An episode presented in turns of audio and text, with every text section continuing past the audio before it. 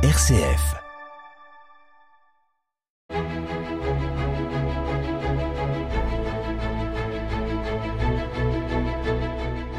Chers amis, bonjour et bienvenue pour un nouveau numéro d'Episcorama. Je reçois aujourd'hui le père David Bonnetin, chancelier diocésain et prêtre de l'espace missionnaire du Pertois. Bonjour père David. Bonjour Luc. Dimanche 3 décembre, Monseigneur a dit au revoir aux paroissiens du diocèse de Chalon suite à, la nomination, à sa nomination d'évêque coadjuteur de Fréjus-Toulon. Mais que va-t-il se passer pour notre diocèse? Père David, vous allez nous éclairer sur ce sujet. Pouvez-vous nous expliquer brièvement ce qu'est la vacance du, siège épiscopal? La vacance du siège épiscopal, c'est lorsque l'évêque d'un diocèse est euh, soit décédé, soit nommé dans un autre diocèse, comme c'est le cas pour euh, monseigneur euh, Touvet, ou lorsqu'il, par exemple, il a démissionné. Le siège de de Chalon, pardon, le siège de Chalon est dit vacant. Il n'y a plus d'évêque en place. Et du coup, qu'en est-il des conseils épiscopaux presbytérales? Sont-ils maintenus?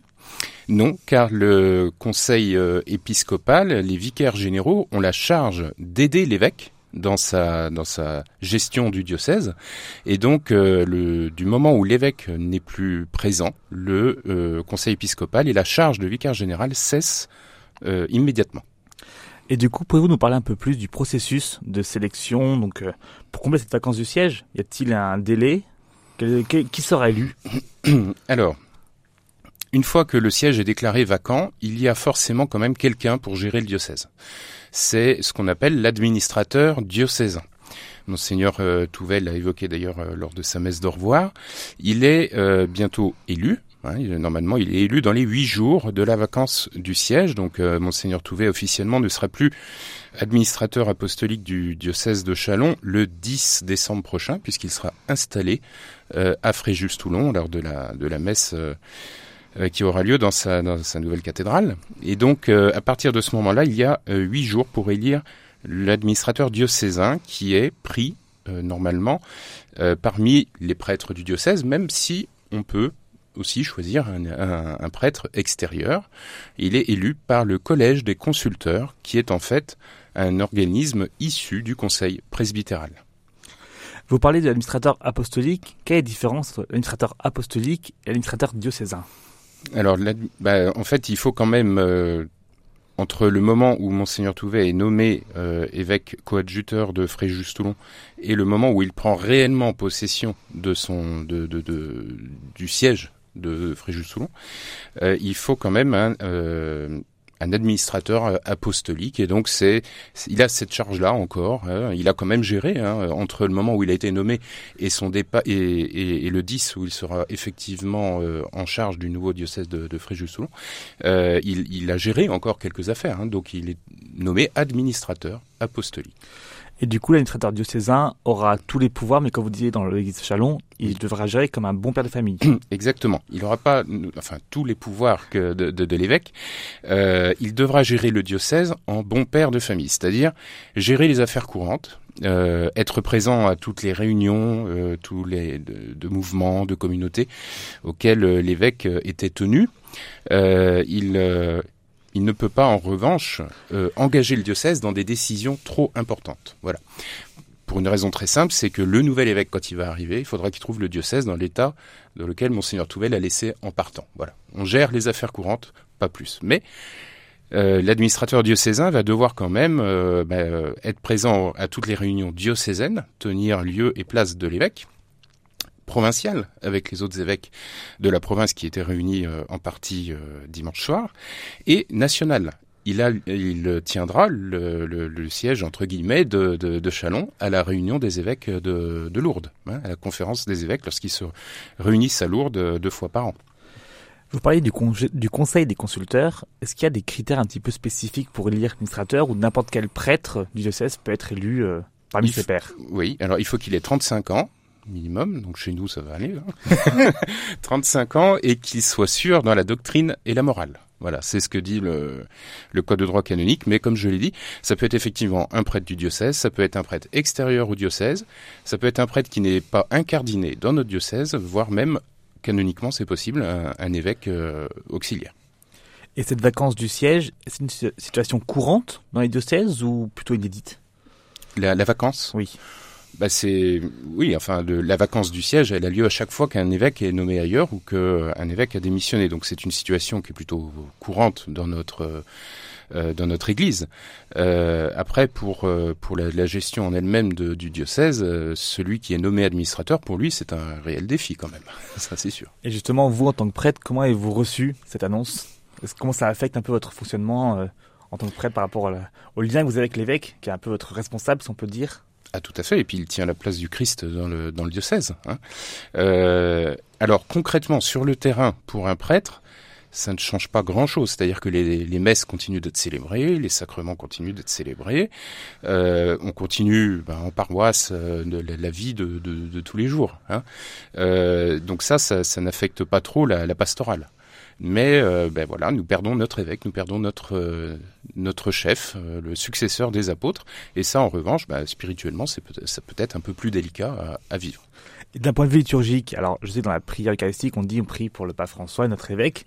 Oui. Bah, du coup, notre administrateur voilà, apostolique pour le moment, jusqu'au 10.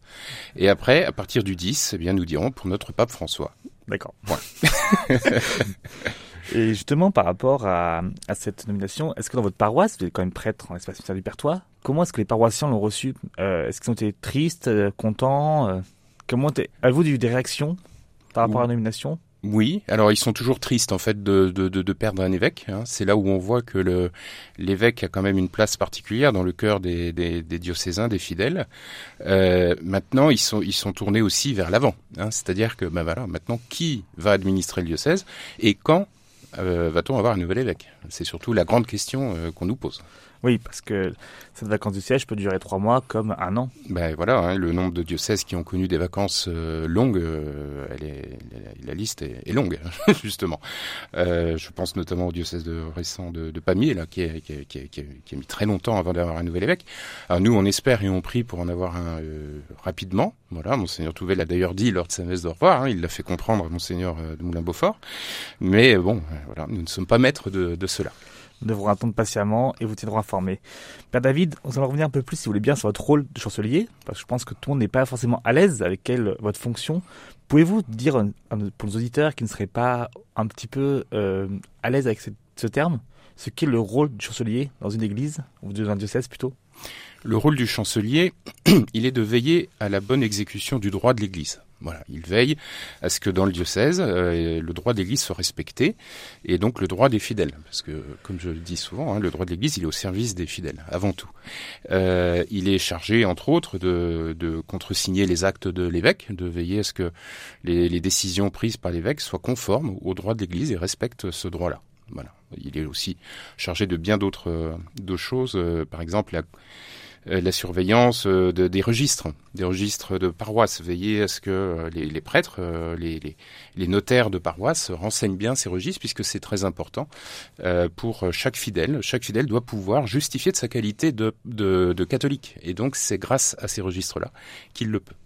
Et c'est grâce à ces registres qu'on peut de demander des documents officiels, à de naissance, confirmation. Mm. Du coup, afin de vous faciliter votre tâche, pouvez peut-être expliquer comment faire, par quels moyens, quelles sont les procédures à suivre pour avoir ces documents? Alors, nous avons sur le site internet du diocèse euh, une, démarche qui est expli explicitée.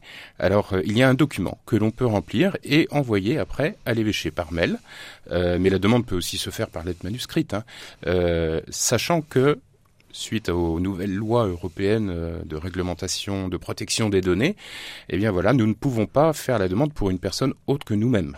Voilà, donc ça, c'est bien d'ailleurs marqué hein, sur le site internet.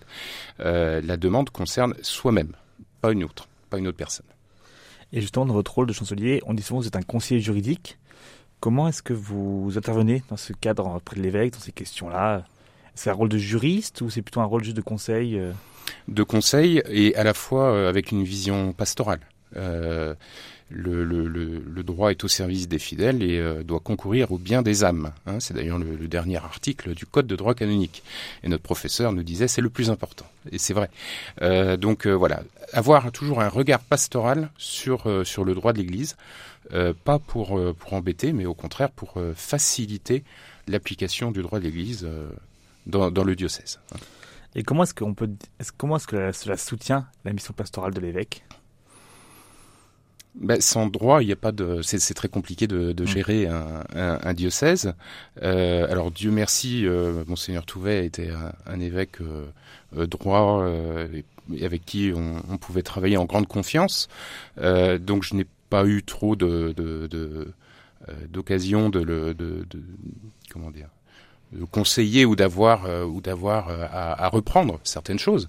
Euh, il était au fait de, de, de bien des, des, des, articles du code et donc euh, euh, j'étais là surtout pour pour entériner ces actes. Hein, voilà. Et donc voilà, j'ai eu à le conseiller peut-être un petit peu sur le RGPD, voilà, la réglementation de protection des données, qui qui doit être mise en place dans, dans, dans les diocèses et qui est un peu compliqué à mettre en place actuellement. Père David, on va parler un peu plus de vous. Vous oui. avez été ordonné le 8 janvier 2022 mmh. dans la cathédrale Saint-Etienne. Vous me confiez dimanche que vous avez aussi froid que nous dimanche sur ce sol même au moment de votre ordination. C'était Monseigneur Touvet qui vous a ordonné prêtre. Mmh. Ça a dû faire quelque chose de retrouver là, à côté de lui, dans ce, dans ce cœur, pour lui dire au revoir. Euh... Oui, tout à fait, tout à fait. C'était une grande, une grande émotion. Euh, C'était une grande joie de, de mettre euh, mes mains dans les siennes et mon regard dans, ses, dans son regard euh, lors de mon ordination. Ça a été une euh, vraie tristesse de le voir partir, mais je suis bah, à la fois triste mais heureux parce que je sais que bah, bien des diocésains de, de Fréjus-Soulon attendent sa venue et profiteront de, de, de, ses grandes qualités. Alors, je, quand on prépare l'interview, je me suis un peu plongé dans la revue de presse. J'aime mmh. bien vous inviter. J'ai vu, vous étiez clerc de notaire avant. Oui. C'est pour ça que votre rôle chancelier vous rappelle un petit peu votre métier d'avant. Ah, tout à fait. Et comment est-ce que vous êtes venu à la prêtrise Comment euh, parlez un petit peu de votre vocation Ah, la vocation. euh, bah, bon, je suis issu d'une d'une famille euh, de tradition euh, chrétienne, hein, mais c'est surtout à l'âge de, de, de, 25 ans où j'ai été vraiment converti par le Seigneur après après une grosse dizaine d'années de, de de lutte, de rejet de, de Dieu. Et donc euh, le, le, Seigneur m'a converti euh, devant les JMJ de, de, Benoît XVI, les premières JMJ de Benoît XVI, Cologne. Euh, non pas que j'étais présent là-bas, mais j'ai allumé la télé, je suis tombé sur les JMJ. Donc oui, le Seigneur passe par tous les moyens, et notamment par les médias. Voilà. Euh, et donc euh, j'ai été vraiment saisi par cet amour du Seigneur. Et alors après, quel quelle vie euh, j'allais, euh, quel sens j'allais donner à ma vie avec le Seigneur, ça c'était encore un peu mystérieux. Donc en fait, euh, bah, je travaillais avec mon avec mon père hein, dans le notariat, et ça a pris cinq ans pour vraiment euh, discerner quel appel, euh, vie monastique, vie euh, sacerdotale, et en même temps, bah, la vie sacerdotale, la vie de prêtre me faisait très peur. Prêcher, ça me faisait peur. vous voyez, bon, bah, comme quoi hein, le Seigneur, le Seigneur travaille, la grâce travaille. Mais voilà, c'était vraiment à l'âge de 31 ans où j'ai pris cette décision de euh, de rentrer dans ce qu'on appelle la propédeutique pour pouvoir discerner sereinement, voir si cet appel du Seigneur se concrétisait dans la vie sacerdotale ou pas. Il fallait que je sache. Voilà. Et donc euh, c'est euh, c'est en 2011 que je suis rentré au, au séminaire. Et aujourd'hui, vous êtes prêtre de coup dans le dans l'espace missionnaire du Pertois, oui. où vous avez quand même quelques actions missionnaires, notamment les mercredi à mission. Euh, c'est intéressant d'aller au contact des personnes, si j'ai bien compris. Vous allez rencontrer les personnes et discuter un peu avec eux autour de l'évangile Voilà, c'est surtout une initiative du père Thibault Marie et, euh, et du père euh, Marc Aymar. Donc effectivement, les mercredis de l'émission, euh, c'est euh, l'église qui va au-devant des gens, l'église qui va en sortie dans des villages qui n'ont peut-être pas vu d'ailleurs de prêtre depuis très longtemps. Et donc, bah, ils, vont concrètement frapper aux portes des des maisons et, euh, et les rencontres sont très diverses, hein, d'après ce qu'ils ce qu'ils nous ont dit. Les, les rencontres sont euh, très enrichissantes voilà, euh, de personnes bien souvent qui, qui sont loin de l'Église hein, d'ailleurs et qui le reconnaissent tout, très sincèrement. Mais voilà, bah c'est le Seigneur qui vient, euh, qui vient à travers euh, ces deux prêtres dans, dans, dans les villages. Et, euh, et, je crois que les, les retours sont bons. Vous l'aurez compris, cher auditeur, le Seigneur vient nous rencontrer, soit à l'église ou dans nos villages. Merci Père David d'avoir été avec nous. Merci. Quant à nous, on se retrouve la semaine prochaine ou sur nos réseaux. Bonne journée.